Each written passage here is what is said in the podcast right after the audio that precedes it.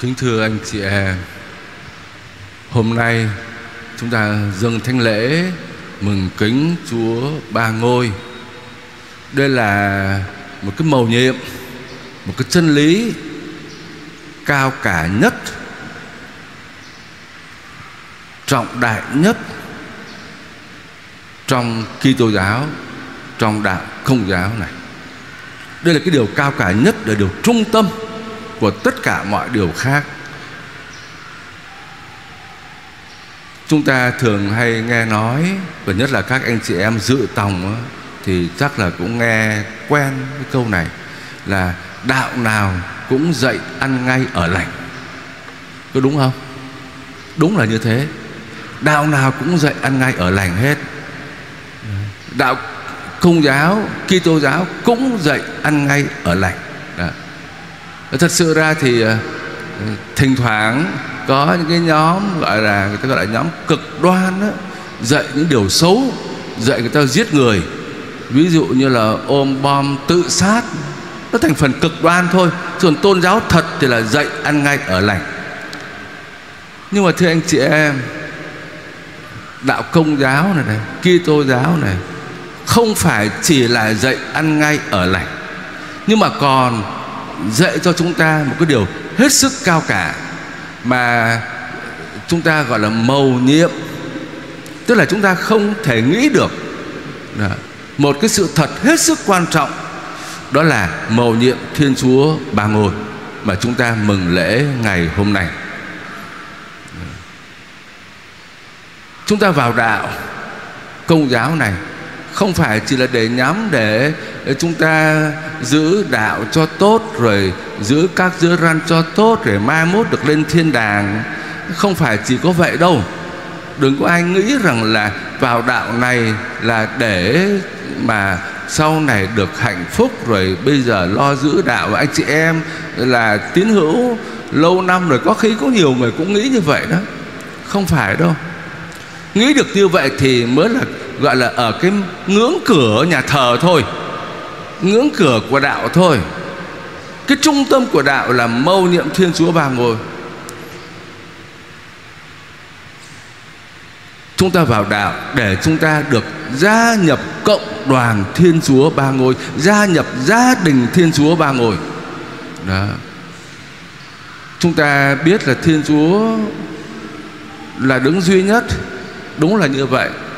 Mà qua bài đọc thứ nhất ngày hôm nay đó, để chúng ta thấy Thiên Chúa mặc khải, Chúa tỏ ra Chúa là đấng yêu thương, Chúa là đấng tha thứ cho chúng ta. Biết được như vậy, nhưng mà cái điều này cũng vẫn là cái niềm tin chung với đạo Do Thái. Bài đọc thứ nhất là trích trong sách Cựu Ước, tức là Kinh Thánh của người Do Thái. Thiên Chúa tỏ ra, chúng ta biết điều đó, mình không nghĩ được đâu. Nhưng mà Chúa thực hiện, Chúa tỏ ra từng bước một. Đầu tiên là Chúa tỏ cho người Do Thái biết là Thiên Chúa là đấng yêu thương chúng ta. Nhưng mà sau đó thì Chúa còn mặc khải, Chúa còn tỏ lộ rõ hơn nữa. Tỏ ở đâu? Thưa, khi Chúa Giêsu tỏ ra cho chúng ta biết Thiên Chúa là Cha, và Chúa Giêsu là Con của Thiên Chúa, và chính Chúa Thánh Thần là tình yêu hợp nhất liên kết Chúa Cha và Chúa Con. Ba ngôi là như thế đó. Nói theo kiểu loài người là ba người, mà đây Thiên Chúa thì không phải là người. Và chúng ta cũng đừng bảo là ba Thiên Chúa, bởi chỉ có một Thiên Chúa thôi. Một Thiên Chúa, nhưng mà Thiên Chúa là Cha, là Con, là Thánh Thần. Anh chị em có hỏi tôi là Đức Cha có hiểu không? Thì tôi cũng phải thú thật là tôi cũng chẳng có hiểu, mà cũng không một ai hiểu được hết. Mà như vậy mới gọi là mầu nhiệm, mà như vậy mới là cái điều mà Thiên Chúa mặc khải cho chúng ta. Không một ai trong loài người có thể nghĩ được chuyện đó cả, biết được chuyện đó cả. Mầu nhiệm Thiên Chúa Ba Ngôi không phải là điều chúng ta sáng chế ra, nghĩ ra. Anh chị em biết đó, là phần lớn các tôn giáo đó là do con người đi tìm. Mình tìm một cái con đường hạnh phúc, và do trí khôn của mình suy nghĩ, do cái tâm hồn phục thiện, mình từ từ mình tìm ra cái con đường để đạt được hạnh phúc để đạt được cái niềm vui, hạnh phúc trong cuộc đời của mình. Nhưng mà đó là do con người nghĩ ra, con người đi tìm. Còn Kitô giáo, đạo Công giáo không phải do chúng ta đi tìm, không phải do ai nghĩ ra hết, mà là do chính Thiên Chúa mặc khải. Thì chính Thiên Chúa từ trời đến trong trần gian này dạy chúng ta, tỏ ra cho chúng ta. Trong bài phúc âm, chúng ta thấy Chúa Giêsu nói Thiên Chúa yêu thương thế gian đến nỗi đã ban con một mình cho thế gian, để thế gian nhờ người con đấy mà được cứu độ. Thiên Chúa là Cha yêu thương chúng ta, cho nên đã sai con một của Ngài đến trần gian này. Con một đấy là Chúa Giêsu chịu chết và sống lại để làm gì? Để dẫn đường chúng ta về với Chúa Cha. Cho nên thưa anh chị em, chúng ta nhắc lại nhé, Thiên Chúa là một cộng đồng giống như một gia đình vậy đó. Có Chúa Cha, Chúa Con, Chúa Thánh Thần yêu thương nhau. Và chính tình yêu ấy là hạnh phúc, là thiên đàng. Và rồi Thiên Chúa Ba Ngôi tỏ ra cho chúng ta và mời gọi tất cả chúng ta đây ở trong giáo hội của Chúa. Chúa Giêsu quy tụ chúng ta thành một gia đình của Thiên Chúa. Tình yêu của Chúa Ba Ngôi bây giờ tuôn trào sang chúng ta, tuôn trào sang hội thánh, để chúng ta tham dự vào cái tình yêu của gia đình Thiên Chúa Ba Ngôi. Thưa anh chị em, ngày hôm nay các anh chị dự tòng, sau một thời gian tìm hiểu, hôm nay chúng tôi rất vui mừng để đón anh chị em vào trong đại gia đình của giáo hội. Trong đại gia đình này, anh chị em thấy có giám mục, có linh mục, có các tu sĩ và có những người anh chị em giáo dân đấy. Chúng ta gia nhập đại gia đình của giáo hội. Và đại gia đình này là hình ảnh của gia đình Thiên Chúa Ba Ngôi. Chúng ta vào trong gia đình này không phải chỉ để ăn ngay ở lành đâu, mà để chúng ta xây dựng một thế giới mới, thế giới của tình yêu thương. Sau một hành trình dài, hôm nay anh chị em được đón nhận bí tích rửa tội. Cái cơ hội bên ngoài thì nó nhiều lắm, và Chúa dùng nhiều cách để mời gọi anh chị em. Không phải anh chị em đi tìm Chúa đâu, mà chính Chúa đi tìm anh chị em. Và Chúa chờ đợi anh chị em lâu rồi, nhưng mà Chúa có thể dùng một cái cơ hội nào đó. Ví dụ như là nhân dịp anh chị em xem một cuốn phim, Chúa khơi dậy nơi tâm hồn anh chị em cái ước nguyện đi tìm hiểu. Hay là anh chị em đọc một quyển sách, hay là anh chị em đã gặp gỡ một ai đó, một linh mục hay là một thầy giáo, cô giáo có đạo, hay là anh chị em gặp một người yêu có đạo, ví dụ thế. Đó là một cái cơ hội thôi, cơ hội Chúa dùng để mời gọi anh chị em. Sau một thời gian tìm hiểu, anh chị em ngày hôm nay nói lên cái quyết tâm để làm gì? Để gia nhập đại gia đình giáo hội, để anh chị em sống cái tình yêu thương trong cộng đồng tình yêu của Thiên Chúa Ba Ngôi. Cho nên ngày hôm nay tất cả chúng tôi vui mừng đón nhận anh chị em, rất là vui mừng hân hoan, bởi vì anh chị em đã gặp được Đấng mà anh chị em ao ước, Đấng mà gọi anh chị em từ ngàn xưa rồi. Từ trước khi anh chị em được sinh ra, Chúa đã mời gọi anh chị em. Cho nên chúng tôi cầu chúc cho tất cả các anh chị bắt đầu từ ngày hôm nay sống đời Kitô hữu vui tươi, hạnh phúc. Đừng có nghĩ rằng đi vào trong cái đạo này mà sao mà khổ thế, Chúa Nhật phải đi lễ, sáng thay vì ngủ tôi phải đi lễ, mệt quá. Rồi vào trong cái đạo này thì không được bỏ vợ bỏ chồng, nó có cái khó đấy. Nhưng mà mục đích là gì? Mục đích là để anh chị em sống trong cái cộng đồng tình yêu của Thiên Chúa Ba Ngôi, sống trong đại gia đình của giáo hội.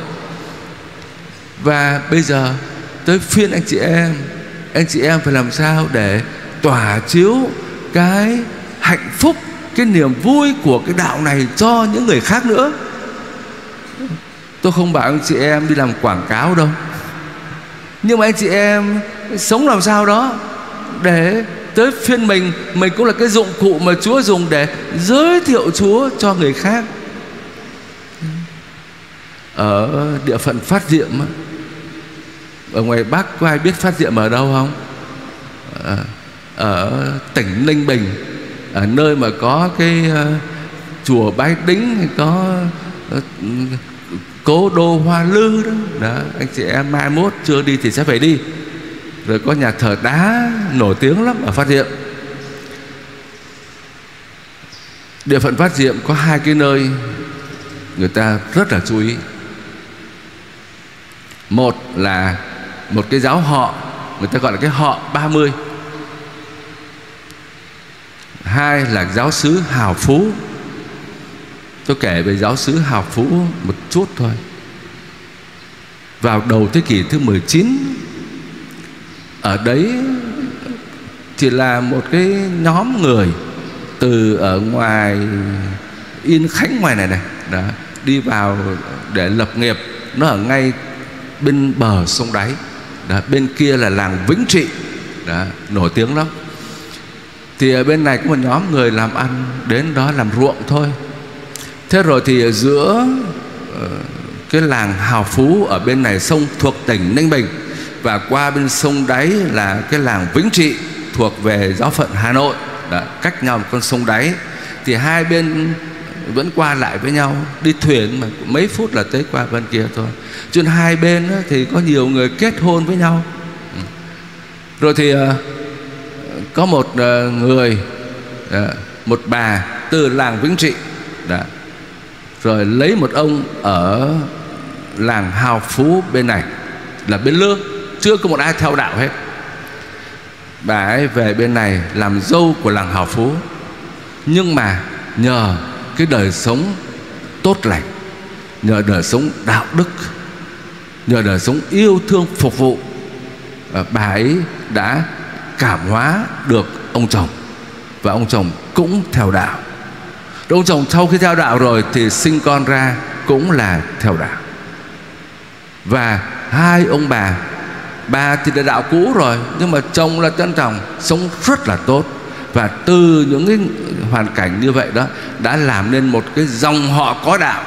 Rồi thì sau này vì nhiều cái hoàn cảnh bắt bớ bách hạ, trên những người ở Vĩnh Trị bên kia kìa bách hạ nhiều lắm, cho nên mới sang bên làng Hào Phú bên này và hình thành nên giáo xứ Hào Phú của ngày hôm nay.